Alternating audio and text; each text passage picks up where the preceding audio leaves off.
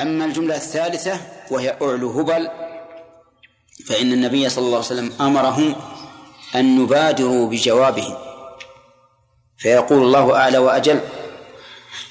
و وذلك لأن هذا ينافي التوحيد حيث افتخر بآلهته التي يعبدها من دون الله وهذا أمر لا يمكن السكوت عليه. أما مسألة محمد وأبو بكر وعمر فهي قد تكون مسألة شخصية لهم الحق في أن لا يجيبوه أو أن يجيبوه. لكن أعلو هبل هذا حق لله. لا يمكن السكوت عليه. ولما حصلت المحاورة بينهم قال لنا العزى ولا عزى لكم. فقال ألا تجيبوه؟ وتقول الله مولانا ولا مولى لكم. فقال يوم بيوم بدر والحرب سجال. يعني أن أننا شفينا أنفسنا منكم كما شفيتم أنفسكم في بدر. والحرب سجال يعني مرة كذا ومرة كذا. فقالوا لا سواء قتلانا في الجنة وقتلاكم في النار. أنتم قتل منكم في بدر ونحن قتل منا في أحد. لكن لا سواء بين القتلى قتلانا في الجنة وقتلاكم في النار. وهذا هكذا الإيمان. هكذا الإيمان يجد الإنسان أن في نفسه عزة وكرامة لما يرجوه من من الثواب والأجر. ولهذا قال الله عز وجل مشيرا إلى هذا ولا تهنوا في ابتغاء القوم. أي في طلبهم. إن تكونوا تعلمون فإنهم يعلمون كما تعلمون. إذا جرحكم العدو فتألمتم فأنتم إذا جرحتم العدو تألم. ولكن وترجون من الله ما لا يرجون. ترجون من الله ما لا يرجون. فرق بين هذا وهذا. هم لا يرجون شيئا والعياذ بالله. لكن أنتم ترجون منازل الشهداء إذا قتلتم في سبيل الله. نعم. نعم. رماة الرسول صلى الله عليه وسلم اللي نزلوا يذكر عليهم ان الرسول صلى الله عليه وسلم بالثبوت إيش؟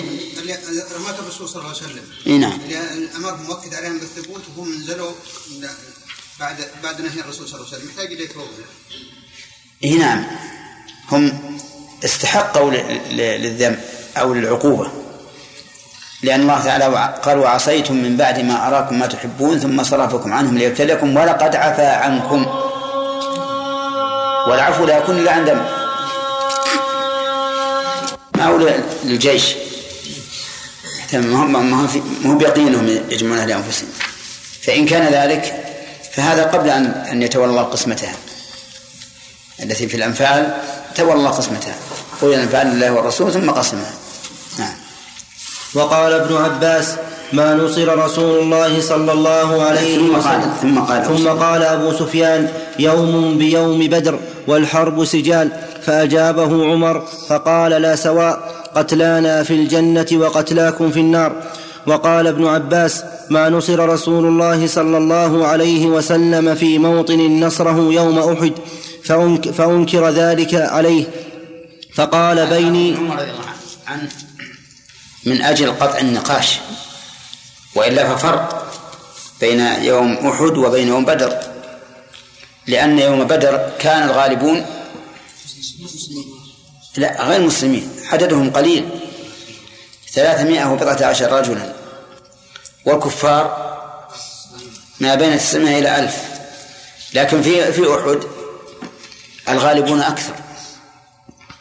لأن المشركين كما رأيتم ثلاثة ثلاثة آلاف. ثلاثة آلاف. وأما المسلمون فكانوا سبعمائة أو نحوها ففرق.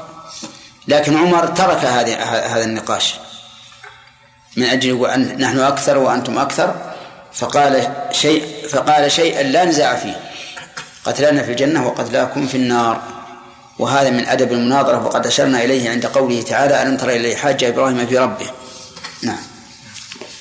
وقال ابن عباس ما نصر رسول الله صلى الله عليه وسلم في موطن نصره يوم أحد فأنكر ذلك عليه فقال بيني وبين من ينكر كتاب الله إن الله يقول ولقد صدقكم الله وعده إذ تحسونهم بإذنه قال ابن عباس والحس القتل ولقد كان لرسول الله صلى الله عليه وسلم ولأصحابه أول النهار حتى قتل من أصحاب المشركين سبعة أو تسعة وذكر الحديث وأنزل الله عليهم النعاس أمنة منه في غزاة بدر وأحد والنعاس في الحرب وعند الخوف دليل على الأمن وهو من الله وفي الصلاة ومجالس الذكر والعلم من الشيطان.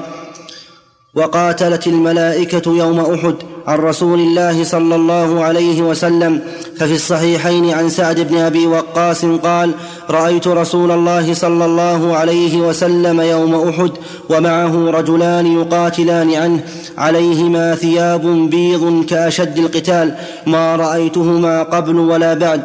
وفي صحيح مسلم أنه صلى الله عليه وسلم أفرد يوم أحد في سبعة من الأنصار ورجلين من المشركين فلما رهقوه قال من يرد من يردهم عنا وله الجنة. رجلين من قريش. ورجلين من قريش كلها. مشركين. مشركين مشرك قريش وفي صحيح مسلم أنه صلى الله عليه وسلم أفرد يوم أحد في سبعة من الأنصار ورجلين من قريش فلما رهقوه قال من يردهم عنا وله الجنة من يردهم عنا وله الجنة أو هو رفيقي في الجنة.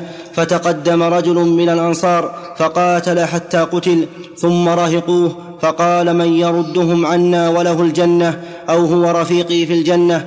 فتقدم رجل من الأنصار فقاتل حتى قتل فلم يزل كذلك حتى قتل السبعة. فقال رسول الله صلى الله عليه وسلم ما أنصفنا أصحابنا وهذا يروى على وجهين بسكون الفاء ونصب أصحابنا على المفعولية وفتح الفاء رفع أصحابنا على الفاعلية ووجه النصب أن الأنصار لما خرجوا للقتال واحدا بعد واحد حتى قتلوا ولم يخرج القرشيان. قال ذلك أي ما أنصفت قريش الأنصار. ووجه الرفع أن يكون المراد بالأصحاب الذين فروا عن رسول الله صلى الله عليه وسلم حتى أفرد في النفر القليل فقتلوا واحدا بعد واحد فلم ينصفوا رسول الله صلى الله عليه وسلم ومن ثبت معه. وفي صحيح ابن حبان عن عائشة رضي الله عنها ما أنصفنا وما أنص وما أنصفنا. فرق يا عبد الله. اول أول شيء ما أنصفنا؟ اي نعم. ما ما أنصفنا وما ما أنصفنا أصحابنا. إن الأنصار ما أنصفوه. ما انصفوا قتل منهم سبعة. إلا أهل الشفاعه يا شيخ. كيف؟ يعني يعني ماتوا كلهم. ما أنصف الرسول. ما أنصفنا أبناء مفعول وفي أنصفنا أبناء فاعل ما أنصفنا. فاعل يعني ما أنصفنا. نحن ما أنصفنا أصحابنا. لكن ما أنصفنا أصحابنا. إيه، أصحابنا فاعل ونا مفعول؟ إيه وش من المراد بالأصحاب على الوجهين؟ أصحاب أصحاب رسول الله صلى الله عليه وسلم. على الوجهين؟ لا على طريق الفاعلية. إذا كان الفاعل. آه. على قول ما أنصفنا سكون الفاء ما أنصفنا. آه. الانصار أصحابنا يعني ما أنصفنا. ما أنصفت قريش؟ الانصار ما أنصفنا نحن. الأنصار. وقريش اللي معه رجل قرشيان نعم. وعلى الفتح ما أنصفنا أصحابنا. ورفع الاصحاب يعني نفس الأصحاب ما أنصفونا نحن. من هم الأصحاب؟ الاصحاب آه، الذين قتلوا السبعه لا. أنصفوا جزاهم الله خير. نعم. شيخ الذين تركوا النبي صلى الله عليه وسلم وجع وكان من ذلك قتل الأنصار. يعني الذين فروا. نعم. الذين فروا. زين. إن قلنا ما أنصف إن كانت الرواية ما أنصفنا أصحابنا. يعني أن أصحابنا الذين فروا حتى لم يبق إلا هؤلاء ما أنصفوا. وإن كان ما أنصفنا أصحابنا. فالمعنى أن أصحابنا الأنصار السبعة الذين قتلوا ما أنصفناهم لأن جعلناهم هم الذين يقتلون والقرشيان باقيان. نعم.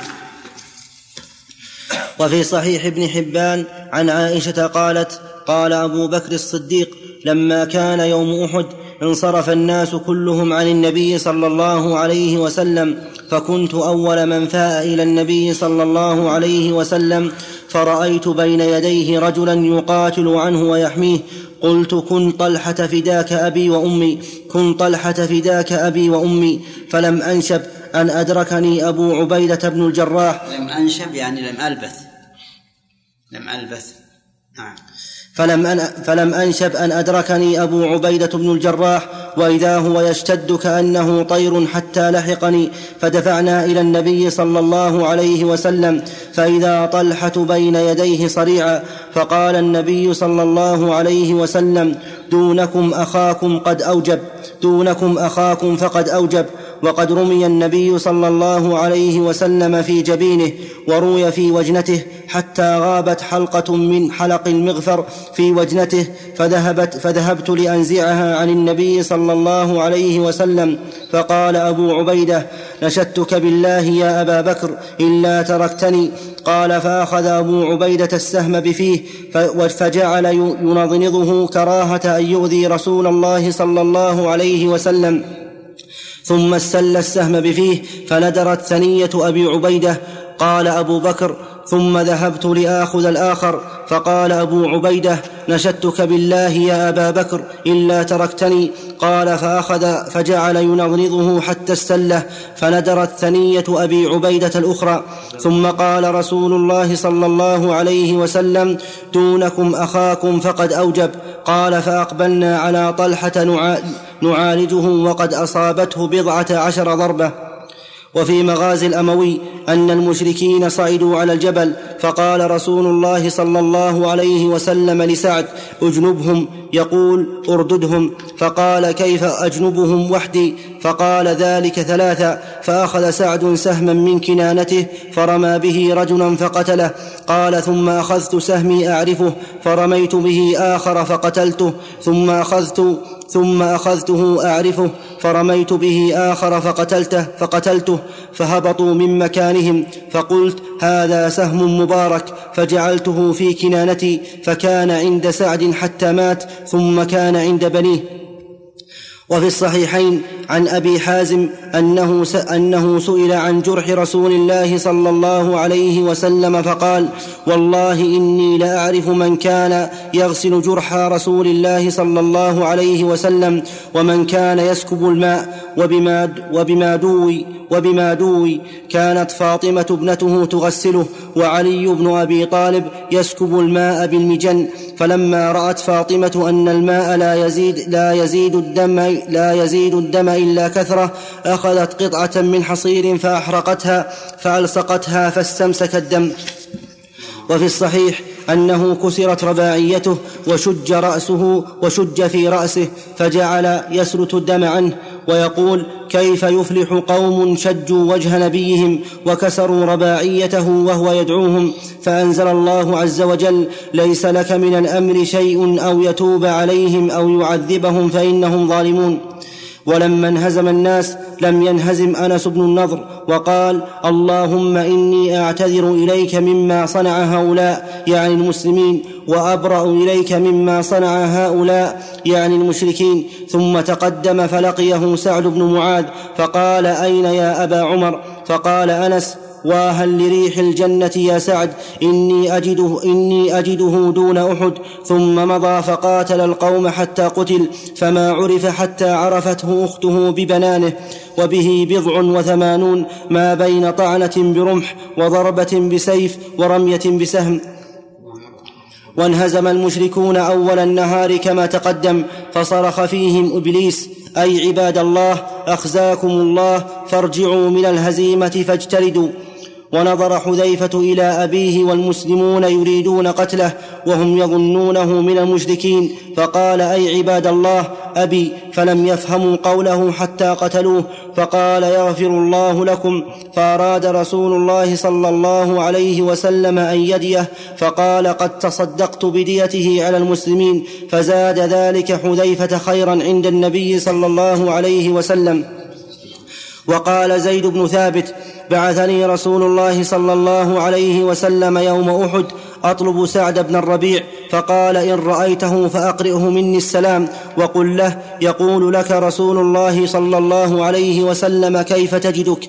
قال فجعلت أطوف بين القتلى فأتيته وهو بآخر رمق وفيه سبعون ضربة ما بين طعنة برمح وضربة بسيف ورمية بسهم فقلت يا سعد إن رسول الله صلى الله عليه وسلم يقرأ عليك السلام ويقول ويقول لك أخبرني كيف تجدك؟ فقال وعلى رسول الله صلى الله عليه وسلم السلام قل له يا رسول الله أجد ريح الجنة وقل لقوم الأنصار لا عذر لكم عند الله إن خلص إلى رسول الله صلى الله عليه وسلم وفيكم عين تطرف وفاضت نفسه من وقته. ومر رجل ومر رجل من المهاجرين برجل من الأنصار وهو يتشحط في دمه فقال يا فلان أشعرت أن محمدا قد قتل؟ فقال الأنصاري إن كان محمدا إن كان محمد قد قتل فقد بلغ فقاتلوا عن دينكم فنزل وما محمد إلا رسول قد خلت من قبله الرسل. وقال عبد الله بن عمرو بن حرام رأيت في النوم هذه الكلمة مع أنه محتضر. إذا كان محمد رسول الله قد قتل فلنقاتل عن ديننا. محمد بشر قد مات وراح. ونحن مأمورون بالقتال دون رسول الله صلى الله عليه وسلم لإقامة دينه فإذا قتل فليكن قتالنا لديننا. ولهذا قال فقاتلوا عن دينكم. وهكذا يجب على كل مؤمن أن يكون قتاله عن دينه. وأما القتال عن الوطن من أجل أنه وطن فقط من أجل ترابه وحبات رمله وأحجار جباله فهذا ليس بنية سليمة. اللهم إلا إذا نوى أنه يقاتل عن البلد بلده لأنه بلد إسلامي فيقاتل عن البلد من أجل إسلامه كما يقاتل عن الرجل من أجل إسلامه فهذا لا بأس به. لكن خير من ذلك وأكمل أن يكون القتال عن الدين والإسلام لتكون كلمة الله العليا وأن يشعر الإنسان أنه سواء كان القتال في بلده أو في بلد آخر كله سواء ما دام القتال عن الدين. فلا فرق بين أن تكون في في الجزيرة العربية أو في العراق أو في الشام أو في أفغانستان أو في فلسطين أو في أي مكان. ولذلك نجد أن الذين يقاتلون عن البلاد فقط تجدهم يقاتلون عن البلاد حمية وتقديسا للأماكن ولكن قلوبهم خاربة خاربة من الإيمان. الآن العرب الذين يطنطنون بالقتال عن فلسطين لو رجعت إلى قلوب بعضهم لوجدتها خالية من الإيمان نهائيا. بل لوجدت بعضهم ينكرون الخالق ويسخرون بالمصلين. لكن يقولون هذا إما سياسة وإما من أجل احترام الأماكن دون احترام من أمر باحترام الأماكن. نسأل الله العافية. وهذه مسألة يجب أن نلاحظها مسألة النية أمرها هام جدا. اللهم ارضى عنهم أجمعين. نعم. نعم. قول الرسول صلى الله عليه وسلم دونكم أخاكم فقد أوجب. نعم. أوجب. أوجب بمعنى مات أو أوجب بعمله أن تكون له الجنة. أن تكون له الجنة. يعني يحتمل منه أوجب أي مات أو أوجب أي حصل ما وجب له أو أدرك ما وجب له وهو الجنة لأنه قتل شهيدا. نعم. بارك الله فيك لقول إبليس لما قال ويلكم يا عباد الله ارجعوا أو شيء من هذا إيش؟ وين؟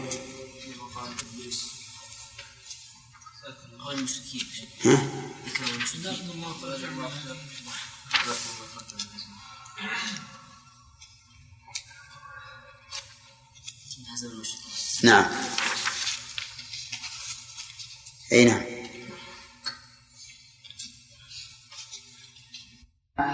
أن إبليس صرخ في في المشركين يحثهم على القتال. يقول ارجعوا من الهزيمة فاجتلدوا. يعني قاتلوا. قوله يا عباد الله يا شيخ. إي نعم. ما في إشكال. كل إن كل من في السماوات والأرض إلا أتى الرحمن عبدا. كل الناس عباد الله. نعم. الله بن عمرو بن حرام رأيت في النوم قبل أحد مبشر مبشر مبشر, مبشر. مبشر بن عبد المنذر. مبشرا. مبشر بن عبد المنذر يقول لي أنت قادم علينا في أيام. فقلت وأين أنت؟ فقال في الجنة نسرح فيها كيف نشاء. قلت له ألم تقتل يوم بدر؟ قال بلى. ثم أحييت. فذكر ذلك لرسول الله صلى الله عليه وسلم فقال هذه الشهادة يا أبا جابر. وقال خيثمة أبو سعد وكان, وكان ابنه استشهد مع رسول الله صلى الله عليه وسلم يوم بدر. لقد أخطأتني وقعة بدر وكنت والله عليها حريصا حتى ساهمت ابني في الخروج فخرج سهمه فرزق الشهادة وقد رأيت البارحة ابني في النوم في أحسن صورة يسرح في ثمار الجنة وأنهارها ويقول الحق بنا ترافقنا في الجنة فقد وجدت ما وعدني ربي حقا. وقد والله يا رسول الله أصبحت مشتاقا إلى مرافقته في الجنة وقد كبرت سني ورق عظمي وأحببت لقاء ربي. فادعوا الله يا رسول الله أن يرزقني, أن يرزقني الشهادة ومرافقة سعد في الجنة. فدعا له رسول الله صلى الله عليه وسلم بذلك فقتل بأحد شهيدا. الله أكبر. وقال عبد الله بن جحش في ذلك اليوم اللهم إني أقسم عليك أن ألقى, أن ألقى العدو غد أن ألقى العدو غدا فيقتلوني ثم يبقر بطني ويجدع أنفي وأذني ثم تسألني فيم ذلك فأقول فيك وكان عمرو بن الجحوم وكان عمرو بن الجموح فأقول فيك يعني إني أني أصبت فيك. هذه الإصابة. وهذا معناه يدل على أنه رضي الله عنه. يتحمل هذه هذا التمثيل وهذا التعذيب من أجل الله سبحانه وتعالى مما يدل على رغبته في الشهادة. وإلا فيكفي أن يقول الإنسان اللهم ارزقني الشهادة في سبيلك كما قال عمر رضي الله عنه ويكفي دون أن يفصل بهذا التمثيل. نعم. عمرو بن الجموح أعرج شديد العرج وكان له أربعة بنين. بنين شباب يغزون مع رسول الله صلى الله عليه وسلم إذا غزا فلما توجه إلى أحد أراد أن يتوجه معه فقال له بنوه إن الله قد جعل لك رخصة فلو قعدت ونحن نكفيك وقد وضع الله عنك الجهاد فأتى عمرو بن الجموح رسول الله صلى الله عليه وسلم فقال يا رسول الله إن بني هؤلاء يمنعونني أن أخرج معك ووالله إني لأرجو أن أس ووالله إني لأرجو أن أستشهد فأطأ أن أس أن أستشهد فأطأ بعرجتي هذه في الجنة فقال له رسول الله صلى الله عليه وسلم أما أنت فقد وضع الله عنك الجهاد وقال لبنيه وما عليكم أن تدعوه لعل الله عز وجل أن يرزقه الشهادة. فخرج مع رسول الله صلى الله عليه وسلم فقتل يوم أحد شهيدا. وانتهى أنس بن النضر إلى عمر بن الخطاب وطلحة بن عبيد الله في رجال من المهاجرين والأنصار وقد ألقوا بأيديهم فقال ما يجلسكم؟ فقالوا قتل رسول الله صلى الله عليه وسلم. فقال فما تصنعون بالحياة بعده؟ فقوموا فموتوا على ما مات عليه رسول الله صلى الله عليه وسلم ثم استقبل القوم فقاتل حتى قتل. وأقبل أبي بن خلف عدو الله وهو مقنع في الحديد يقول لا نجوت إن نجا محمد وكان حلف بمكة أن يقتل رسول الله صلى الله عليه وسلم فاستقبله مصعب بن عمير فقتل مصعب وأبصر رسول الله صلى الله عليه وسلم ترقوة أبي بن خلف خلف ابن خلف من فرجة بين سابغة الدرع والبيضة فطعنه بحربته فوقع عن فرسه فاحتمله أصحابه وهو يخور خوار الثور. فقالوا ما أجزعك؟ إنما هو خج إنما هو خج فذكر لهم قول النبي صلى الله عليه وسلم بل أنا أقتله إن شاء الله فمات برابغ.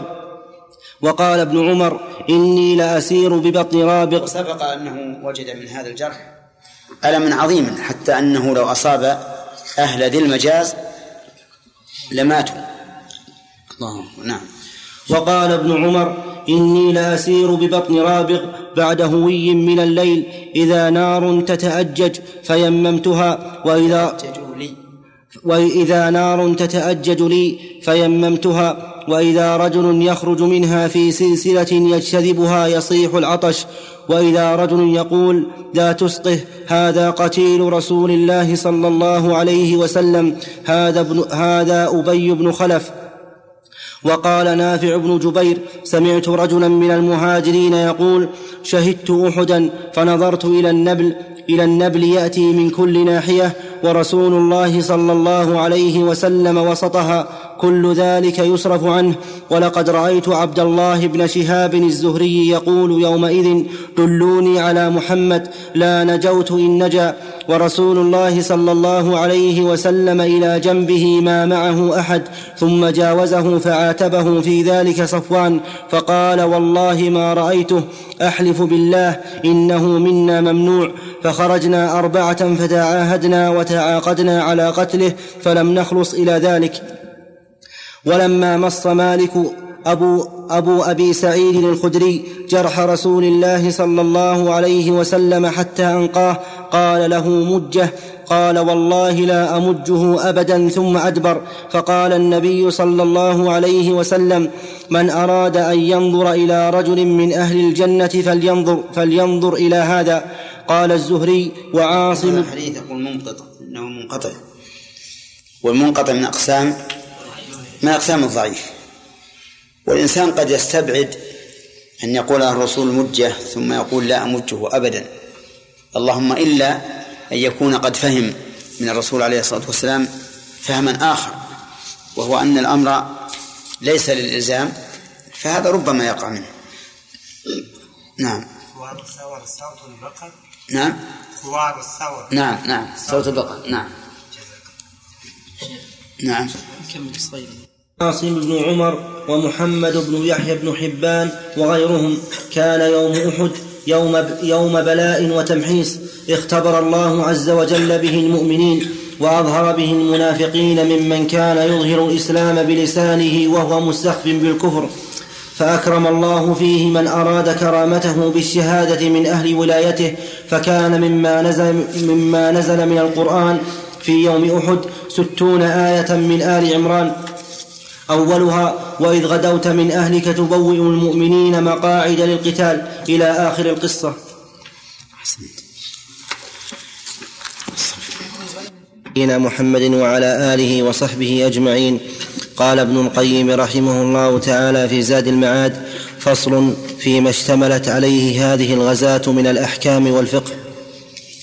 منها يعني غزاة نعم. يعني غزاة أحد.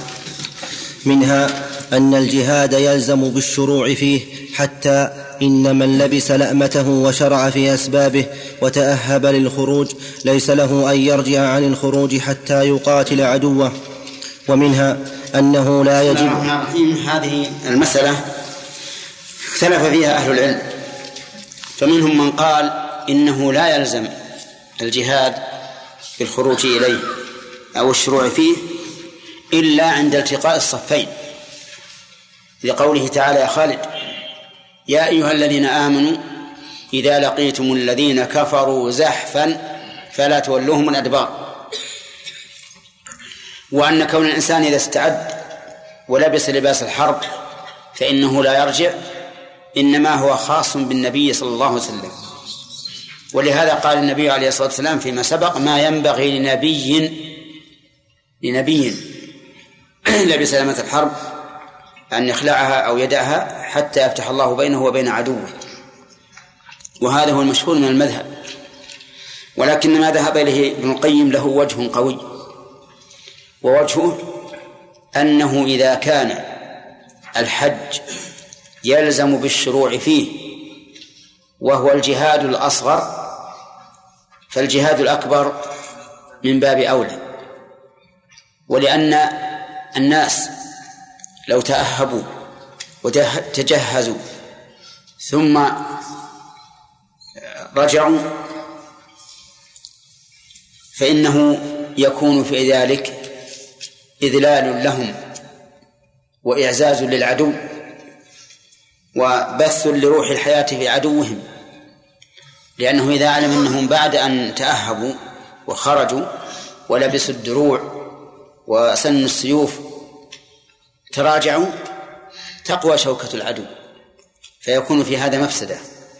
فما ذهب إليه ابن القيم رحمه الله أظهر وأصح مما ذهب إليه كثير من الفقهاء. نعم. ومنها أنه لا يجب على المسلمين إذا طرقهم عدوهم في ديارهم الخروج إليه بل يجوز لهم أن يلزموا ديارهم ويقاتلوهم فيها إذا كان ذلك أنصر لهم على عدوهم كما أشار به رسول الله صلى الله عليه وسلم عليهم يوم أحد. ومنها جواز سلوك لأن هذا كان رأي النبي عليه الصلاة والسلام ورأي الأشياخ من الصحابة. ولكن الذين أشاروا بالخروج هم الشباب الذين لم يشهدوا بدرا. فأحبوا أن يقاتلوا لأنهم لم يشهدوا بدرا. و وهذا الذي ذهب إليه المؤلف صحيح أنه يجوز أن نبقى في ديارنا حتى نقاتل العدو في وسط البلد لكن لدينا قاعدة مضطردة ثابتة وهي أن الشيء الجائز قد يكون حراما في بعض الأحيان. وقد يكون واجبا. فإذا كان في بقائنا في البلد إذلال لنا وتعسر للقتال في الشوارع وأن البروز حول البلد وجعل البلد محوطة بدرع بشري أقوى فإنه في هذه الحال إيش؟ يجب الخروج يجب الخروج. لكن عند التساوي يمكن أن يقال كما قال ابن القيم رحمه الله بالجواز وكما دل عليه الحديث. أما إذا كان في ذلك ضرر فإننا لا نبقى لأنه قد يكون من المصلحة أن نخرج ونحمل البلد من الخارج ويكون من المضرة أننا نبقى. فإذا دخل العدو البلد لم نتمكن من إخراجه منها لا سيما وأن أساليب الحرب وأسلحة الحرب قد اختلفت عن ذي قبل. اختلفت اختلافا عظيما الآن. نعم. نعم. الآن إذا الإنسان قضى ذكر وبطاء أحسن شنطه وتلهف الخروج هل نقول بناء على هذا القول ما يجوز له أن يرجع؟ لا قد نقول هذا فرد. هذا فرد ما يضر أن يرجع ليس إماما قائدا كالرسول عليه الصلاة والسلام. هذا إذا رجع ما يضر. لا سيما إذا كان الناس ما تأهبوا ولا, ولا خرج له ما أراد أن يخرج إلا هذا الرجل في جهات بعيدة. لو وصل إلى لا حتى لو وصل ما دام ما دام فرد واحد. فالفرد الواحد ليس كالأمة. يعني لو تأخر في الجهاد باقي وقائم. إنما إذا لاقى إذا التقى الصفان فلا يجوز الرجوع ولو لواحد. نعم. فهد. كيف يا شيخ رد على وجه استدلال بالآية الذين قالوا إنه الخروج استدلوا بالحديث. استدلوا بالحديث وقال أن الحديث إن أفاد معنى زائدا على ما دلت عليه الآية. أن الرسول قال ما ينبغي لنبي. قال لنبي إي نعم هم يقول الأصل فيه الأسوة. الاصل فيه الاسوه نعم. ضابط في التجهز الآن. إيه؟ الآن ما في التقاء في الصفوف مباشر في الجيوش. نعم. الآن يعني ليس هناك التقاء مباشر بين الجيوش في الصفوف اي نعم. ف... لا فيه في التقاء وفي شيء ما ما فيه التقاء. يعني الآن المسألة يعني مثلا إذا إذا ذهبنا للطائرات مثلا ولنقل إنه حرب طائرات. ذهبنا للطائرات وصلحناها وعددناها وجعلنا فيها ما وقودها وكل ما يتعلق بها هذا السداد. يعني اقصد الجيش بيكون يعني في رباط مستمر. ممكن القتال يبدأ في لحظة غير زمان يعني. نعم. فمثلا لو الإمام نوى الضرب مثلا يقول لا يرجع من النية ثم ترى عليه الرجوع مثلا للمصلحة. فكيف الضرب؟ هو بارك الله في الجهاد نوعان. جهاد دفاع وجهاد ض- هجوم مهاجمة. طبعا جهاد الدفاع له أن أن يرجع حتى ي- يأتيه من من يهاجمه لكن جهاد الهجوم كما هو يعني شأن المسلمين بالنسبة لأعدائهم هذا إذا تجهزوا وكان العدو عنده استعداد لهذا الشيء متجهز لا شك إنه ضرر إذا تأخر. ومنها جواز سلوك الإمام بالعسكر في بعض أملاك رعيته إذا صادف ذلك طريقة وإن لم يرضى المالك. ومنه جواز سلوك الإمام بالعسكر في بعض أملاك رعيته إذا صادف طريقه وإن لم يرضى المالك وذلك لأن هذا مصلحة عامة مصلحة عامة. والملك لا يتضرر بمرور الناس عليه فإن تضرر فهذا هو الذي ينظر. هل نقول إنه إذا تضرر الملك مثل أن يكون فيه أشجار- أشجار ضعيفة وحشائش إذا وطئها الجيش بأقدامهم فإنها تتضرر فحينئذ قد نقول إنهم لا لا يجوز لهم سلوكه إلا عند الضرورة. أما إذا كانت أرضا بيضاء أو كانت أشجارا قوية لا تتأثر بالمرور من تحتها كالنخيل فإن هذا لا يشترط رضا المالك لأن سيرهم في هذا مصلحة عامة. بدون ضرر على المالك الخاص. نعم. ومنها أنه لا يأذن أنه لا يأذن. أي. الرجل الأعمى الذي قال أنا لا أرضى لا أرضى وجعل يحث التراب عليه. نعم. ومنها أنه لا يأذن لمن لا يطيق القتال من الصبيان غير البالغين بل يردهم إذا خرجوا كما رد رسول الله صلى الله عليه وسلم ابن عمر ومن معه. ومنها وقد سبق لنا أن ردهم لعدم البلوغ أو ردهم لعدم الإطاقة وبينا أنه ردهم لهذا وهذا وأنه لو وجد من يطيق ولكنه لم يبلغ سن الخمسة عشرة فإن الظاهر أنه إذا إذا أذن يؤذن له. قصد إذا استأذن فإنه يؤذن له. لأن من الناس من يكون نموه جيدا فيكون في مبلغ الرجال وإن لم يبلغ. نعم. إذا كان أمير الجيش أخذ السلاح من رعية في وقت الحرب ولو لم يكن مالكه راضي بأخذ السلاح نعم. يجوز له إذا دعت الضرورة. إذا دعت الضرورة يجوز. يجوز أنه يأخذ من رعيته لأن رعيته يجب عليهم الجهاد في هذه الحال. إي نعم. بخلاف قصة صفوان بن أمية لأن صفوان بن أمية ذاك كان مشركا لا يلزمه أن يجاهد مع المسلمين. ولهذا لما قال أغصبا يا محمد أم عارية قال بل عارية مؤدات. نعم. ومنها جواز الغزو بالنساء والاستعانة والاستعانة بهن في الجهاد. نعم. هذا نأخذه من؟ من قصة فاطمة وغيرها. فإنه في أحد كانت النساء تغزو مع النبي عليه آه، غزت النساء مع النبي صلى الله عليه وسلم لمداواة الجرحى ونحو ذلك. لا للقتال.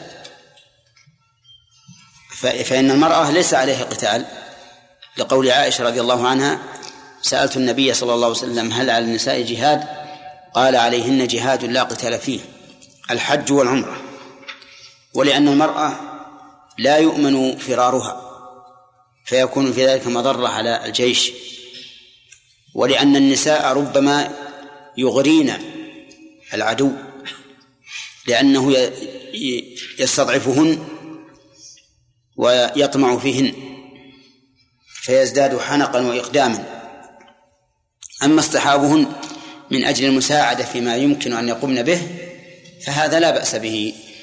وهو أيضا كما قلت لكم من باب المباح.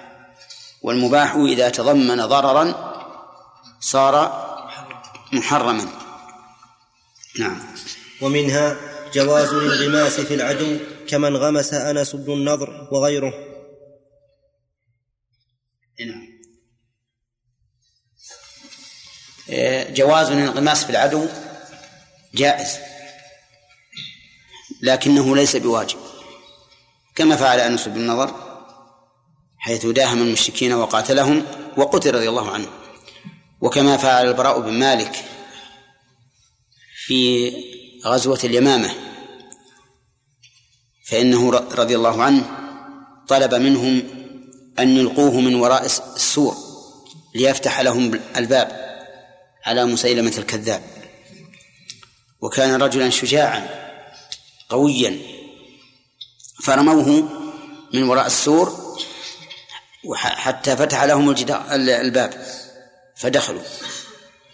وأما انتحار الإنسان في القتال فإن هذا حرام. والمنتحر قاتل نفسه يعذب في جهنم بما انتحر به. سواء كان سيفا أو سكينا أو رصاصة أو غير ذلك. لأنه لا يحل له أن ينتحر مثل بعض المتهورين الذين يملؤون أجسادهم من المتفجرات ثم يركض حتى يدخل في العدو. فهذا سيقتل أول ما يقتل نفسه. ثم قد يقتل من العدو كثيرا أو قليلا الله أعلم. فهذا لا يجوز. فإن قال قائل ما تقولون في قصة الغلام الذي دعاه الملك وأنكر عليه أن يعبد غيره وأمر أن يذهب به إلى آل شاهق وإلى البحر ولكن الله تعالى ينجيه منه ويأتي إلى الملك سالما. فقال للملك ذات يوم إن كنت تريد قتلي فاجمع الناس اجمع الناس كلهم وخذ سهما من كنانتي. وضعه في في كبد القوس ثم ارمني به وقل باسم رب الغلام باسم رب الغلام فإنك حينئذ تقدر على قتله ففعل الرجل الملك فعل هذا جمع الناس وفعل ما أوصى به الغلام وقتله. فأصبح الناس يقولون الرب رب الغلام. وأسلموا. فهذا الرجل أعان على قتل نفسه ودل على قتل نفسه. ومع هذا فهو محمود. فهو محمود عند الله وشهيد فالجواب عن هذا أن نقول إن هذا الرجل استفاد من قتل نفسه ما يقاتل الناس من أجله وهو الإسلام. فالمجاهدون في سبيل الله يقاتلون من أجل الإسلام وهذا حصل. فإذا فرض أن الإنسان يترتب على قتل نفسه إسلام طائفة من الناس طائفة كبيرة أمة يقودها هذا الأمير أو هذا الملك فإن هذا لا بأس به لا بأس به ولا حرج أن يفعل ما يكون به موته من أجل إسلام فئام من الناس. نعم. يقول شيخ ذكر بعض الفقهاء أن النساء التي يجاز يعني يسعى بهم في الجهاد تكون كبيرة السن. نعم. مع امن الفتنة ورجال المنع على كل حال هذا قد يقال فيه نظر إنما المدار على أمن الفتنة الصحيح. يعني جعل المدار على أمن الفتنة صحيح. وأما الصغر فكانت فاطمة صغيرة في غزوة أحد. نعم. بلى يقال. لكن إذا لم يرد شرعنا بخلافه فلا فلا بأس به. يعني يعمل به. بعضهم يا شيخ يأتي بالسيارة يكون له فيملاها بالملغمات والقنابل ثم يهجم على معسكر. على إيش؟ على معسكر للعدو. نعم. ثم يقول إنني احاول أن أنجو فإن استطعت فذاك وإلا فقد قتلت. وش الغالب؟ الغالب إنه يقتل ما ينجو. الغالب أنه يقتل نفسه. أي نعم. أي نعم. طيب يا شيخ ما يقول؟ لأنه في احتمال يقول إنه ننجو. مثل الرجل الذي يلقي من فوق السور القي بين الأعداء. نعم. وقتل. أي نعم. ما يقال هذا لا ما يقال مثله. لأنه في احتمال أن ينجو. لا احتمال ضعيف جدا. سيارة فيها متفجرات. لو نجا من متفجرات السيارة ما نجا من من العدو وهو يدخل بينه ليس مثل الصحابة الشيخ الذي يلقي من فوق السور لا مو مثله.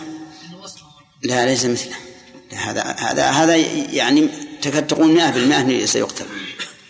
أما ذاك هو رجل جلد نشيط كبير مثل الجمل.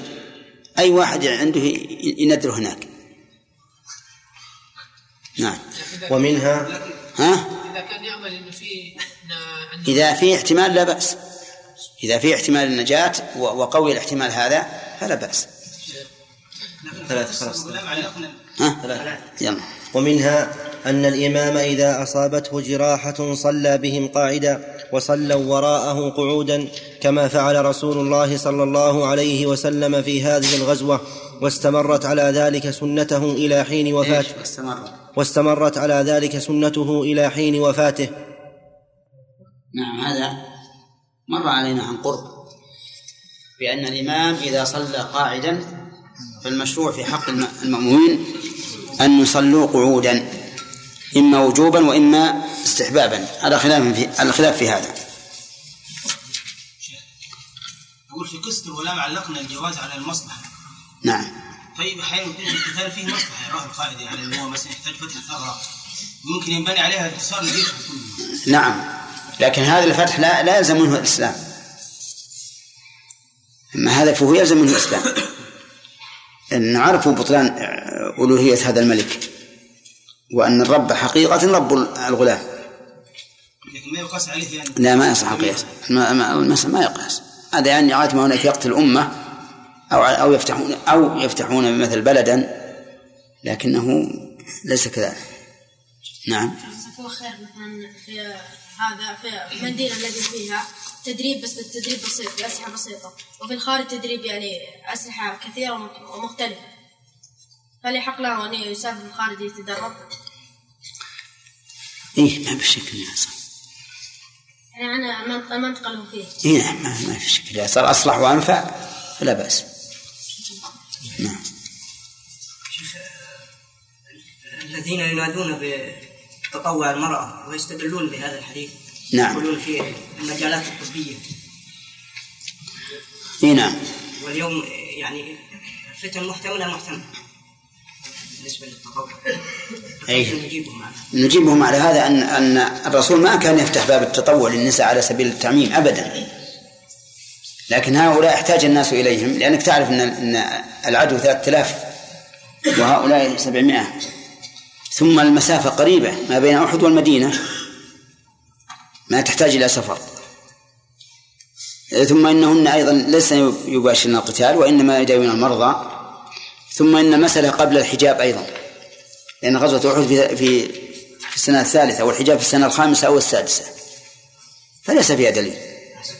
لكن هكذا من كان له هوى يتشبث بكل شيء. نعم. أخذنا ثلاث؟ نعم. يعني يستدل بالمرأة التي ضربت بالقمعة نعم. ضربته بالسيف يعني تحارب بالسيف نعم كل هذا كان قبل الحجاب. كل هذا كان قبل الحجاب.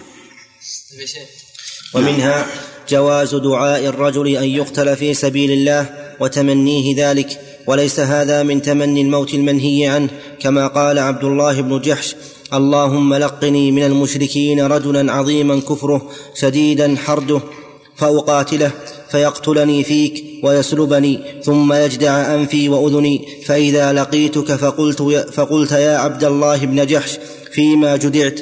قلت فيك يا رب. فيما؟ جدعت. أنت قلت فيما جدعت. نعم. نعم. ما فيها ألف ما فيها ألف نعم. فقلت فقلت يا عبد الله بن جحش فيما جدعت؟ قلت فيك يا رب. نعم. معلوم لي أنا أتمنى الموت أن يتمنى الإنسان الموت للتخلص من الدنيا. وأما هذا فقد تمنى الشهادة. ولهذا لا نقول إن قول يوسف عليه الصلاة والسلام أنت ولي في الدنيا والآخرة توفني مسلما وألحقني بالصالحين لا نقول إنه تمنى الموت وإنما تمنى أن يموت مسلما يعني ولو بعد عمر طويل. كذلك الذي يتمنى الشهادة ليس يتمنى الموت. ومن ثم نأخذ أن من ذهب إلى القتال ليقتل فيستريح من الدنيا فإنه ليس بشهيد. لأنه يوجد أناس ملوا من الدنيا وتعبوا مع أهليهم تعبوا في مع المجتمع رأوا أن المجتمع مجتمع ليس بجيد فقالوا نذهب نقاتل لنقتل ونستريح. هؤلاء ليسوا بشهداء لأن الشهيد هو الذي يقاتل لتكون كلمة الله العليا. بقي بقي حالة ثالثة وسط. إذا قاتل للشهادة فقط يعني لينال أجر فقط لا لتكون كلمة الله العليا. فهل يكون شهيدا أو لا؟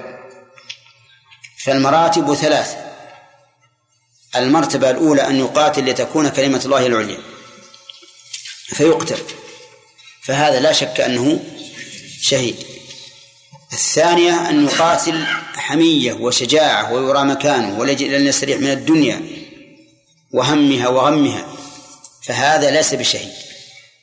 ومنه أن يقاتل من أجل الوطن. لا لا لا لإقامة الإسلام في الوطن بل للوطن نفسه لأنه وطنه فهذا أيضا إذا قتل ليس بشهيد. المرتبة الثالثة الوسط إذا قل إذا قاتل ليقتل شهيدا.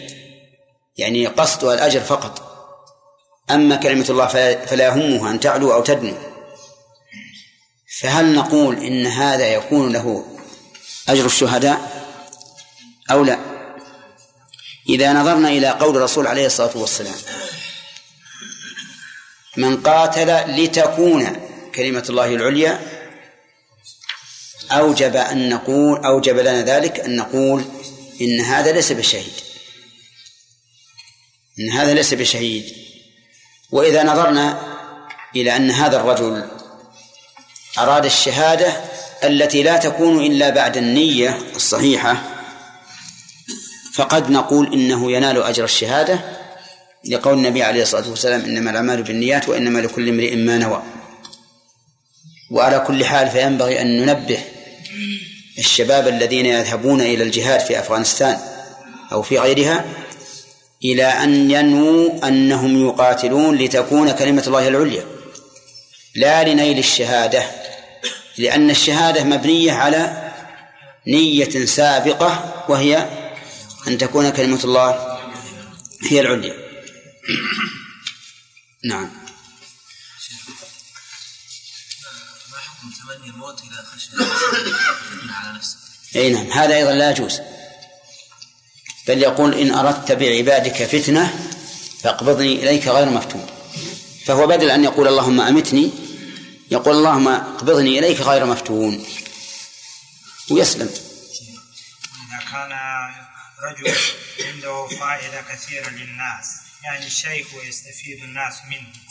هل الجهاد أفضل عنده ويا قعود من الجهاد؟ يعني إذا يمشي إلى المعركة يفوت. وقد ينجو. لكن يوما واحدا يستفيد منه الأمة تستفيد منه الأمة من علمه أفضل. أفضل من يوم واحد يذهب إلى هناك. ولهذا جعل الله طلب العلم عديلا للجهاد. فقال وما كان المؤمنون لينفروا كافة فلولا نفر من كل فرقة منهم طائفة ها ليتفقهوا في الدين. يعني يكون طائفتين طائفة تروح الجهاد وطائفة تبقى تتفقه في دين الله ولينذروا قومهم إذا رجعوا إليهم لعلهم يحذرون. فإذا قارنا بين الجهاد والعلم من حيث هو جهاد وعلم فقد نقول بالتساوي وقد نقول بأن العلم أفضل. أما إذا اعتبرنا كل واحد بعينه فإننا نقول لبعض الناس الجهاد في حقك أفضل والآخر العلم في حقك أفضل. اجلس لنا عبد الله.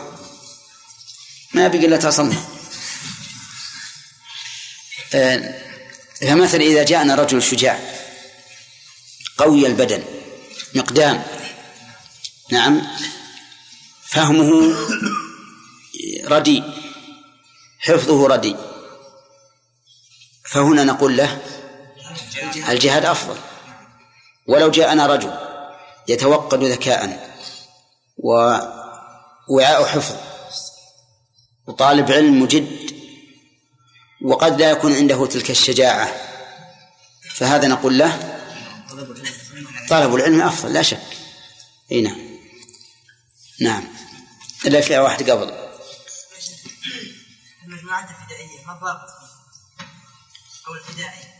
الفدائي هو أما من جهة أما من جهة من يعلم أنه سيموت فهذا لا يجوز. أما إذا غامر ولكنه لا يقتله لا يقتل نفسه هو إنما يقتله العدو فهذا لا بأس به. هذا لا بأس به مثل ما فعل أنس بن النضر وغيره. طيب يا شيخ. ومنها أن المسلم إذا قتل نفسه فهو من أهل النار لقول النبي صلى الله عليه وسلم في قزمان الذي أبلى يوم أحد بلاء شديدا فلما اشتدت به الجراح نحر نفسه فقال صلى الله عليه وسلم هو من أهل النار. نعم هذا هذا كما قال المؤلف أن الإنسان إذا قتل نفسه ولو كان يجاهد في سبيل الله فإنه من أهل النار. وهل يكون مخلدا فيها؟ أو يعذب ثم يخرج. الحديث الوارد أنه مخلد فيها خالدا مخلدا أبدا وأنه لا يخرج منها. وذلك لأن نفسه خرجت وهو غير مؤمن. فإن الإنسان لا يقتل النفس المحرمة بغير حق حين يقتلها وهو مؤمن. فيخلد فيها. وقد يقال إنه يكون مخلدا في النار بحسب ذنوبه إذا كان حين موته حين خروج روحه وفيه إيمان. وفيه إيمان. أما إن كان قد انخلع من الإيمان فإن هذا يخلد تخليدا أبديا. إي نعم. نعم. الله عنك يا شيخ. هل صحيح انه حسان بن ثابت كان يخاف في المعركة؟ إيش؟ يقال عن حسان بن ثابت أنه يعني كان يخاف. نعم هو نقل عنه أنه رضي الله عنه. ليس بذاك الشجاع. والله أعلم. هو بعيد اللي يرى حاله و وقصائده يستبعد منه ذلك.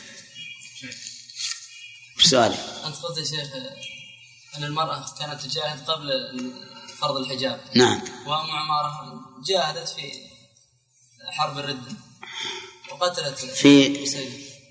في عهد أبي بكر. يمكن هذا عند الضرورة. عند الضرورة حتى المرأة تقاتل. كل أحد يقاتل عند الضرورة نعم. ما شاف في بعض الدول يعني من أنواع التعذيب انهم يعني يطبخون الرجل كما تطبخ اللحمة. في قدر ما. إذا جاعوا يعني؟ نعم لا يا شيخ. تعذيب. الشيخ إذا رأى مثل هذا يكون القتل نفسه أهون منه. يعني اعداد يعني التعليم يمكن لو رايت أو قرأت عن الشيخ تشمئز منه ما يتوقع شيخ من وش يقولون يا جماعة؟ إلا أن يتعرض لتعذيب شديد. لا أنا أسمع أسمع لكن ماذا تقولون في هذا الرجل في هذا الكلام؟ يقول إن قتل نفسه أهون من هذا. ما هو صحيح يا أخي؟ الواجب أن يصبر الرسول أخبر بأن من كان قبلنا يمشط ما بين لحمه وعظمه بأمشاط الحديد ويشق نصفين ويصبر. وهو إذا جاءه الأمر من غيره فهو غير ملوم لكن إذا جاء الأمر من نفسه مشكلة.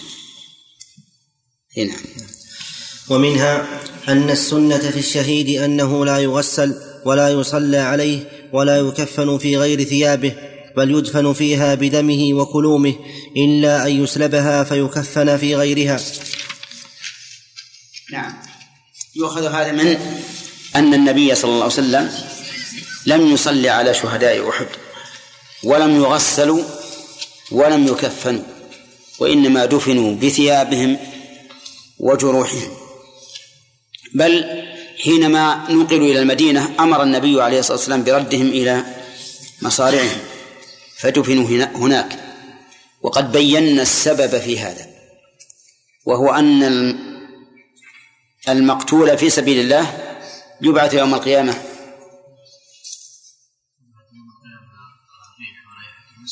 وجرحه يثعب دما اللون لون الدم والريح ريح المسك.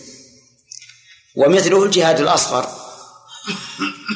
فإن أحد الصحابة وقصته راحلته وهو واقف بعرفة فقال النبي عليه الصلاة والسلام اغسلوه بماء وسدر وكفنوه في ثوبيه ولا تخمروا رأسه ولا تحنطوه فإنه يبعث يوم القيامة ملبيا. فأمر النبي عليه الصلاة والسلام أن يدفن في ثيابه يكفن في ثيابه أي في ثياب الأحرام التي عليه. وهذه هي السنة. إذا مات المحرم قبل أن يتحلل فإنه يدفن في ثيابه في الإزار والرداء لكن يكفن يغطى إلا وجهه. وأخبر النبي عليه الصلاة والسلام أنه يبعث يوم القيامة ملبيا. وهذا الذي قتل في سبيل الله يبعث يوم القيامة وجرحه يثعب دما لكنه ليس كدمنا في الدنيا. لونه لون الدم وريحه ريح المسك. طيب من أطيب الطيب. أي نعم. أي نعم. نشوف اللي ما نعم. إذا إذا خشي على نفسه أنه إذا أمسكه العدو فأنه يعني يعطيه ما عنده من الأسرار العسكرية ما يكون فيه مفسدة. نعم. هل يعني يقتل نفسه من لا يجوز أن يقتل نفسه. أبدا. قتل النفس يا إخواني محرم.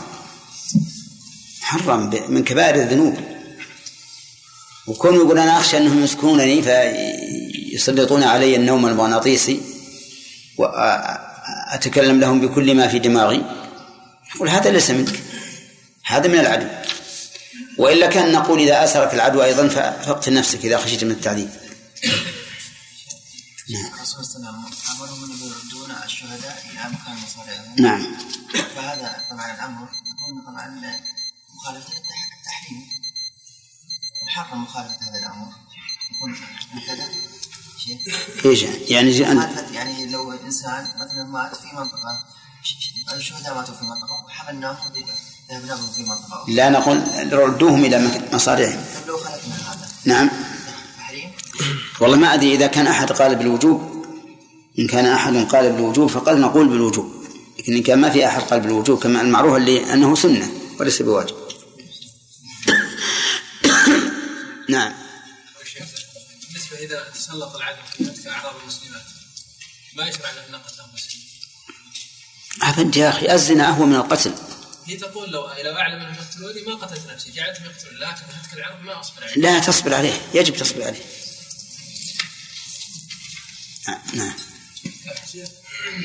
حديث النبي صلى الله عليه وسلم عندما يقول أن تم النصاب.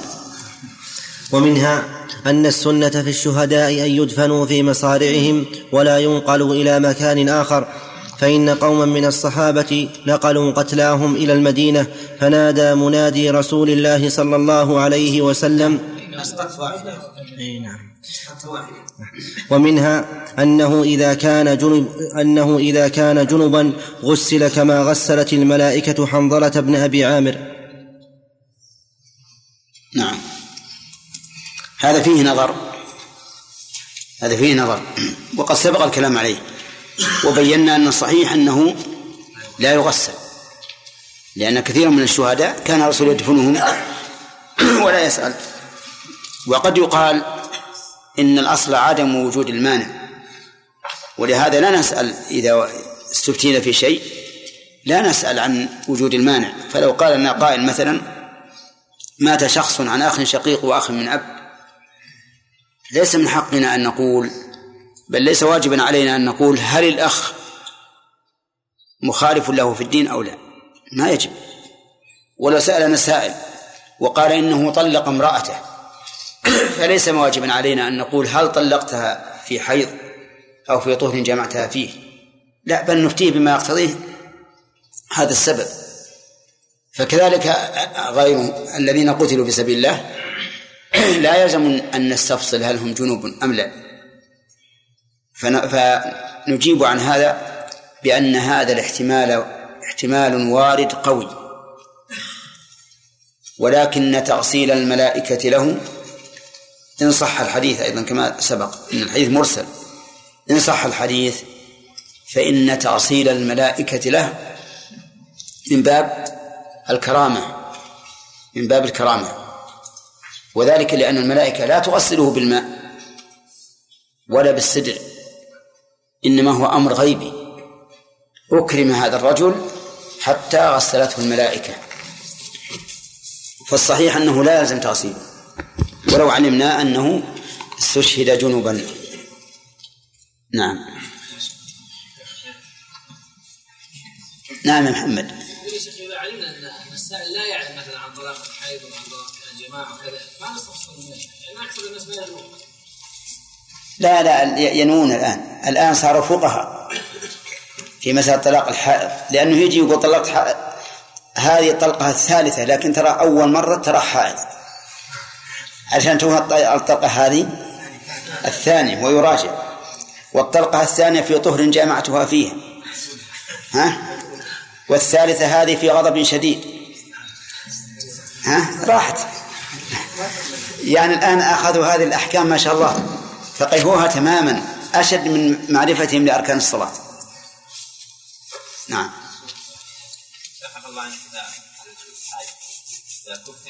نعم. ولهذا أنا أتعجب أحيانا يجينا يجينا ناس من البادية اللي ما تعلموا ولا فقهوا. يقول ترى طلقت زوجي بطل جمعتها فيه. سبحان الله. يمكن لو أسألوا عن فرض من فروض الوضوء قال والله ما أعرف. أي نعم. يلقنون إي نعم. نعم. الوجه فقط أو الرأس. إيش؟ إذا كفن أي نعم. الذي في الصحيحين لا تخمروا رأسه فقط. لكن فيه رواية ثانية في مسلم ولا وجهه. ولكن كثير من علماء المحدثين أعلوا هذه الرواية ولم يأخذوا بها. يذبح نفسه. بس يعني ما ما توفي من هذه السنين وتاب يعني يتوب الله عليه. أقول يتوب الله عليه. تاب اي كيف؟ يتوب الله عليه. ومنها أن السنة نعم. ومنها أن السنة في الشهداء أن يدفنوا في مصارعهم ولا ينقلوا إلى مكان آخر فإن قوما من الصحابة نقلوا قتلاهم إلى المدينة فنادى منادي رسول الله صلى الله عليه وسلم بالأمر برد القتلى إلى مصارعهم. قال جابر بين أنا في النظارة إذ جاءت عمتي بأبي وخالي عاجلتهما على ناضح فدخلت بهما المدينة لندفنهما في مقابرنا. وجاء رجل ينادي ألا إن رسول الله صلى الله عليه وسلم يأمركم أن ترجعوا بالقتلى فتدفنوها في مصارعها حيث قتلت؟ قال فرجعنا بهما فدفناهما في القتلى حيث قتلا فبينا أنا في خلافة معاوية بن أبي سفيان إذ جاءني رجل فقال يا جابر والله لقد أثار أباك عمال معاوية فبدا فخرج طائفة منهم فخرج طائفة منه قال فأتيته فوجدته على النحو الذي تركته لم يتغير منه شيء. قال فواريته فصارت سنة في الشهداء أن يدفنوا في مصارعهم. هذا كما سبق أنه ينبغي أن يدفن الشهداء في مصارعهم. وفي هذا كرامة لعبد الله بن حرام رضي الله عنه والد جابر حيث إنه بقي هذه المدة الطويلة ولم يتغير منه شيء. يعني أن الأرض لم تأكل منه شيئا. وهذا قد يقع لبعض المؤمنين لكنه غير مجزوم به. أما بالنسبة للأنبياء فإنه يقع قطعا. لأن النبي صلى الله عليه وسلم لما سئل كيف نصلي عليك وقد أرمت؟ أي صرت رميما. فقال إن الله حرم على الأرض أن تأكل أجساد الأنبياء. لكن غيرهم قد يقع هذا كرامة. نعم. وفي هذا دليل في فعل جابر دليل على أنه لو انفتح شيء من القبر بأمطار أو بحفر سباع أو ما أشبه ذلك فإنه يوارى ويدفن ولا يترك. في هذا المسألة يعني لم يتكفن شهيد ولا ولم يغسل. هذا بحث في الشهيد وهو كل من قتل في الحرب. يعني والشهيد والله أعلم هو شهيد ولا كل من قاتل لتكون كلمة الله العليا فهو شهيد. يعني في الحرب قاتل في قتل. إيه. يعني أكثر الناس في أفغانستان مثلا قتل في الجهاد. في المعركة. في المعركة. ويعني ما- نأمر هذا كل شهيد إلا يعني يعني هذا هو الأصل. الله يكون شهيد هذا هو الأصل لكن لا نشهد له. أحكام الدنيا على الظاهر. أحكام الدنيا على الظاهر ما هي على هذا كل شهداء. هنا كل شهادة في أحكام الدنيا. لكن ما نقول هو شهيد في الآخرة بمعنى أنه يرزق عند ربه وأنه من أهل الجنة. يعني ما نحكم بالجنة لكن الشهيد في أحكام الدنيا نعم. بالجنة نعم. نعم. عليك إذا كانت الملابس التي على الجندي مثل ملابس عسكرية يستفاد منها نعم. كانت الملابس قليلة لا تكفي تكفيني فماذا يفعل؟ يتغطى رجليه حط على رجليه مثل جوارب وعلى رأسه قبعة ويدفن. ما تؤخذ ملابس يا شيخ ما تؤخذ. لا ما تؤخذ. إن كان شيخ خوذه مثلا حديدية وكذا توضع معهم نعم. لا الخوذة ظاهر أنها أنها تعد من من السلاح. تؤخذ. كما أنه لو كان عليه مثل جنبية و- ورشاش وفر- وفرد نأخذها منه. نعم. في حديث نعم. هذا الحديث صحيح؟ هذا صحيح. لكنه ليس شهيد معركة. شهيد عند الله. كشهادة المبطون والمطعون. والشهادة والشهادة مراتب. أما الشهيد الذي يكون شهيد معركة فهذا هو الذي له أحكام الشهيد في الآخرة وفي الدنيا. نعم. ومنها جواز دفن الرجلين أو الثلاثة في القبر الواحد فإن رسول الله صلى الله عليه وسلم كان يدفن الرجلين والثلاثة في القبر ويقول أيهم أكثر أخذا للقرآن؟ فإذا أشاروا إلى رجل قدمه في اللحد ودفن عبد الله بن عمرو بن حرام وعمر بن الجموح في قبر واحد لما كان بينهما من المحبة فقال ادفنوا هذين المتحابين في الدنيا في قبر واحد. ثم حفر عنهما بعد زمن طويل ويد عبد الله بن عمرو بن حرام على جرحه كما وضعها حين جرح فأميطت يده عن جرحه فانبعث الدم فردت إلى مكانها فسكن الدم. وقال جابر الله أكبر رأيت أبي في هذا حفرة. هذا أيضا من الكرامات. لأن المعروف أن الميت إذا مات تقلص غاض الدم غاض دمه فلم يخرج منه شيء. لكن هذا من كرامة الله سبحانه وتعالى لهذا الرجل عبد الله بن حرام. فإن الله سبحانه وتعالى أكرمه بأن الأرض لم تأكل منه شيئا وبأن جسمه بقي طريا كأنه حي. إذا رفعت يده عن جرحه انبعث الدم. سبحان الله. وفيه دليل على أن هذه الطبيعة ليست هي التي تدبر الكون وأن الكون يجري بتقدير الله عز وجل. لا بالطبيعة لأن مقتضى الطبيعة أن هذا الذي مات وله مدة طويلة تحت تحت التراب لا يمكن أبدا أن يكون فيه إيش؟ دم أبدا. لكن هذا خلاف ما تقتضيه الطبيعة. والله سبحانه وتعالى على كل شيء قدير. نعم. نعم. وقال جابر رأيت أبي في حفرته حين حفر عليه كأنه نائم وما تغير من حاله قليل ولا كثير. قيل له أفرأيت أكفانه؟ فقال إنما دفن في نمره نمرة خمر وجهه وعلى رجليه الحرمل. فوجدنا النمرة كما هي والحرمل على رجليه على هيئته وبين ذلك ست وأربعون سنة. وقد هذا أيضا من آيات الله. لأن المعروف أن الأرض تأكل الثياب. تأكل الأكفان. تأكل الحرمل الحرمل معروف شجر معروف تعرفه يا أخي. نعم؟ معروف. تأكله الأرض ما يبقى. لكن هذا أيضا من كرامة الله. كل خارق للعادة يظهره الله سبحانه وتعالى لولي فهو كرامة. وإن أظهره الله ل... وإن أظهره الله لنبي فهو ها؟ فهو آية. آية.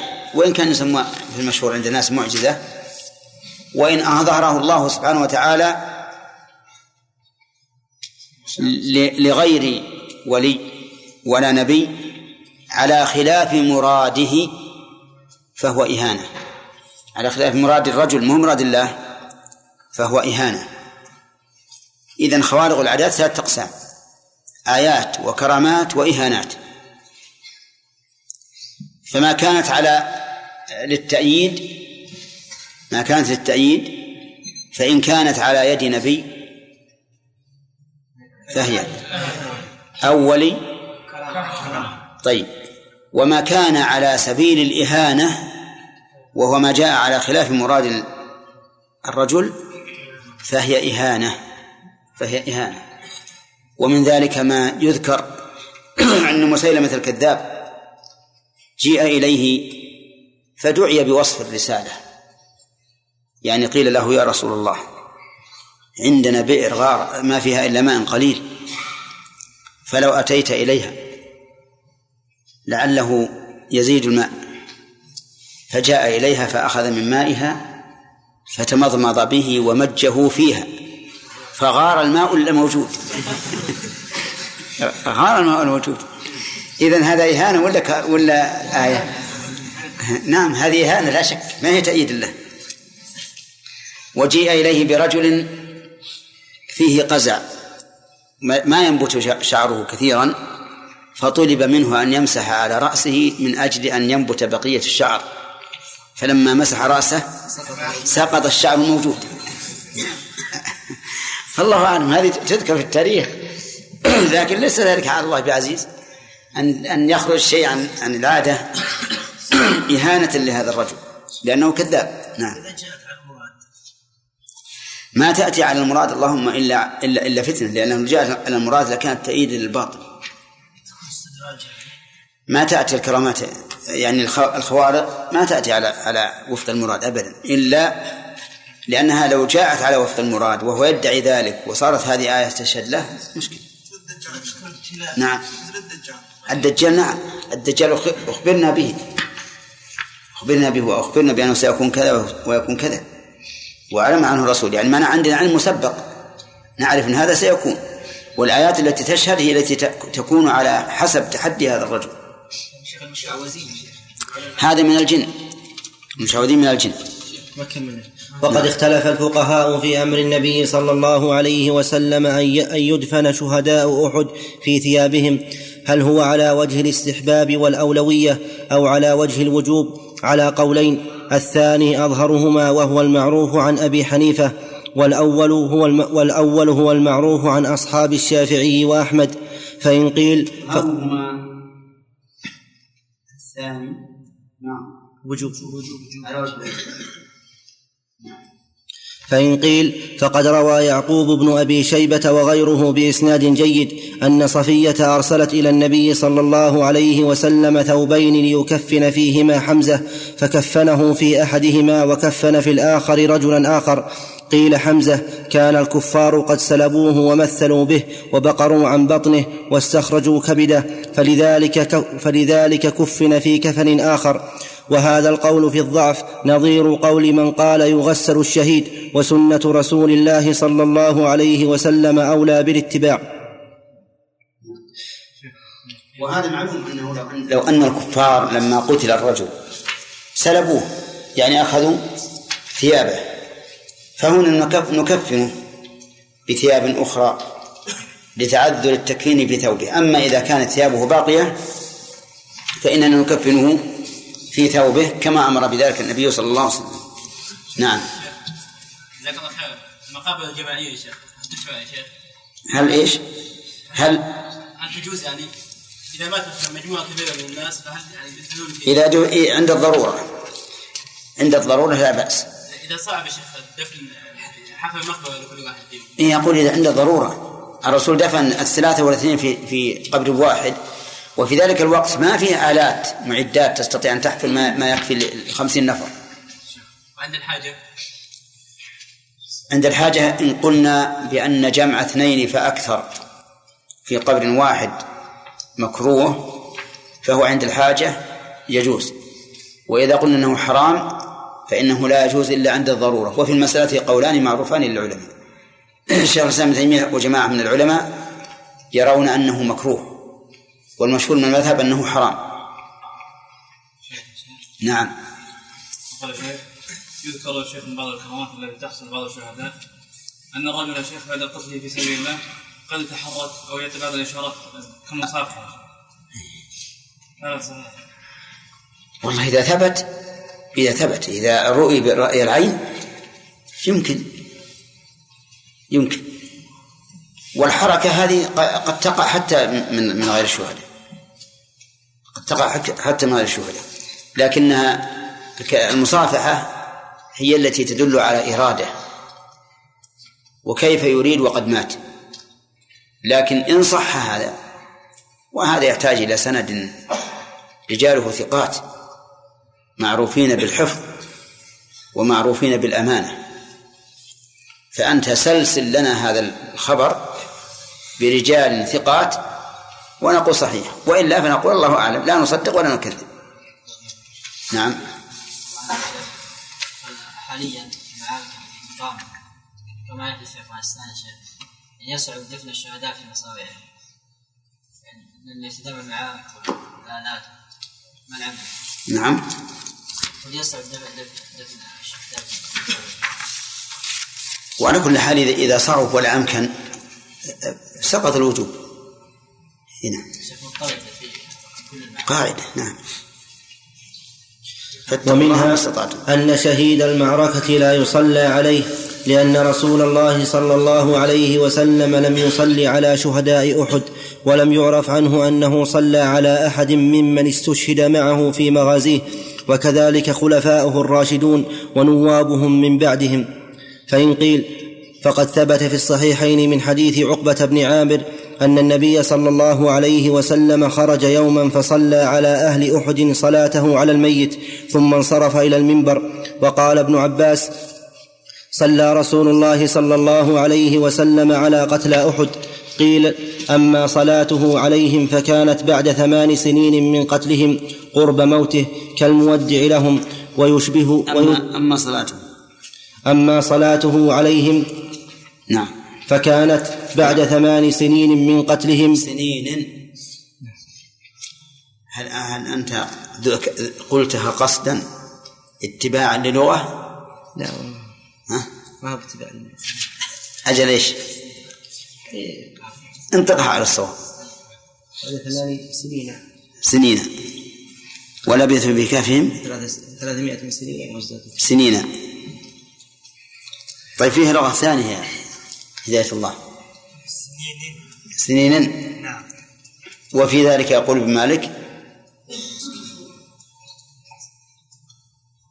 طيب وفي ذلك يقول ابن مالك.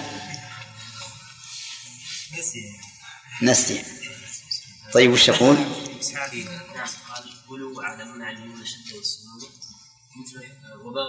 حين. ومثل حين. قد يرد ذا الباب وهو عند قوم يضطرب نعم.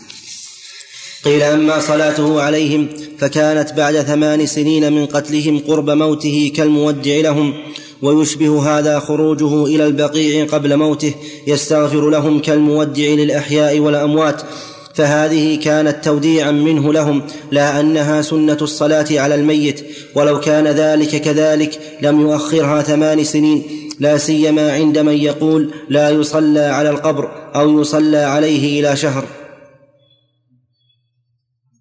صحيح. أو هذا جواب واضح. هذا جواب واضح. لكن ذكر بالحاشية في أظن في صفحة. نعم. 214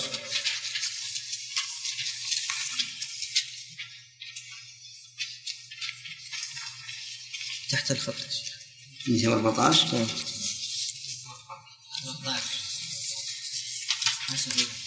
على قوله ومنها أن السنة في الشهيد ألا يغسل أنه لا يغسل ولا يصلى عليه. قال فيه أنه قد ثبت في غير حديث في غير ما حديث عنه صلى الله عليه وسلم أنه صلى على شهداء أحد وغيرهم فقد أخرج النسائي والطحاوي من حديث قتادة بن الهادي أن رجلا من أعراب جاء إلى النبي صلى الله عليه وسلم فآمن به واتبعه ثم قال أهاجر معك فأوصى به النبي صلى الله عليه وسلم بعض أصحابه فلما كانت غزوة خيبر غنم النبي صلى الله عليه وسلم فيها شيئا فقسم وقسم له فأعطى أصحابه ما قسم لهم وكان وكان يرعى ظهرهم فلما جاء دفعوه دفعوه إليه قال ما هذا؟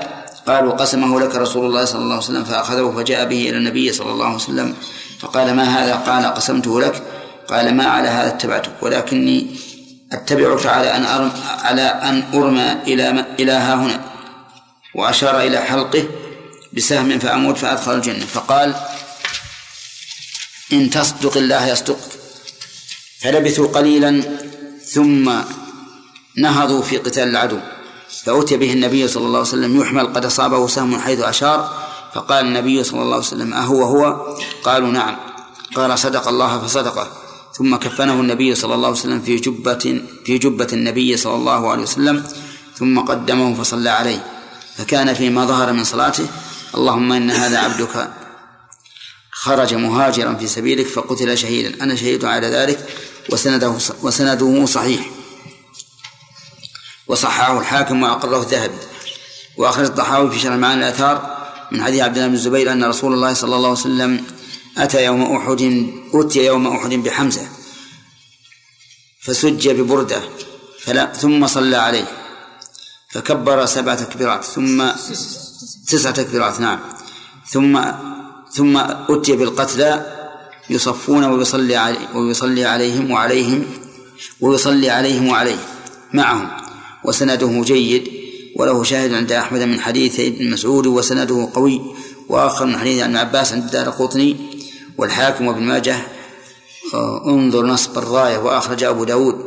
والدار قطني والحاكم من حديث من حديث أنس بن مالك رضي الله عنه أن النبي صلى الله عليه وسلم مر بحمزة وقد مثل به ولم يصلي على أحد من الشهداء غيره. يعني شهداء أحد وسنده حسن. ومراده والله أعلم أنه لم يصلي على على غيره استقلالا.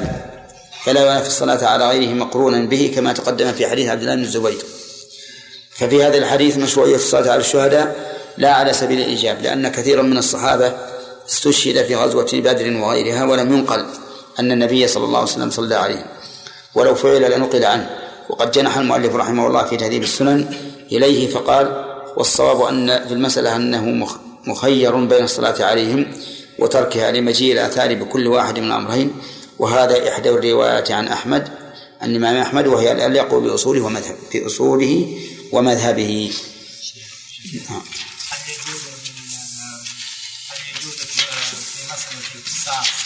يصلب قاتل كما صلب؟ نعم. هل يجوز في القصاص أن يصلب أن يصلب قاتل كما صلب مقتول؟ إذا صلب المقتول صلب. صلب. نعم. يعني إذا قطع يده ويعنه وعينه يعني صلب منه. هذا ما بس هذا ليس بصلب هذا يسمى مثلة. وكذلك مثل. إيه. إذا مثل به يمثل به. معلوم أن الميت عندما يدفن لا يكون معه شيئا محترقا وهذا الذي يقتل في سبيل سبيل الله قد تكون ثيابه محترقة. هل تخلع عنه هذه الثياب المحترقة؟ إذا كانت محترقة معنا صارت رمادا. ما يمكن تتماسك. لا. تدفن في يدفن فيها يدفن فيها والقول بأنه يكره أن يجعل في أن معه ما مسته النار قول فيه نظر. نعم. لكن الرجل إذا قتل في ارض العدو يعني نعم. يدفن في الكيف يعني. قال العلماء يدفن ويسوى بالأرض.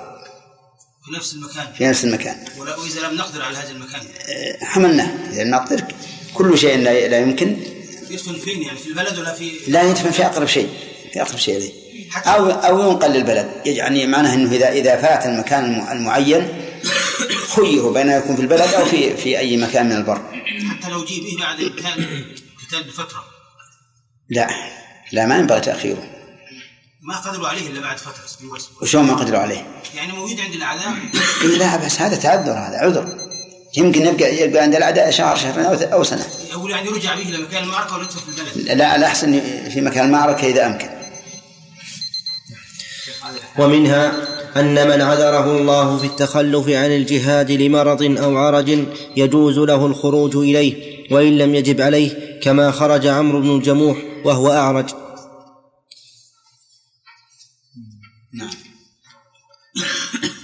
ومنها أن المسلمين إذا قتلوا واحدا منهم في الجهاد يظنونه كافرا فعلى الإمام ديته من بيت المال لأن رسول الله صلى الله عليه وسلم أراد أن يدي اليمان أبا حذيفة فامتنع حذيفة من أخذ الدية وتصدق بها على المسلمين. وهذا ظاهر فصل. ما انتهى الوقت؟ هذا الأولى. ها؟ باقي خير. لا. هنا باقي أربعة نعم؟ نعم. اذا كان هذا الذي ليس عليه يعني يسبب مثلا يتخلف يقتل الاعداء يمنع. إي نعم. طيب. ما, ما ذكر المؤلف رحمه الله فيها مسائل أيضا ما ذكر المؤلف وهي جواز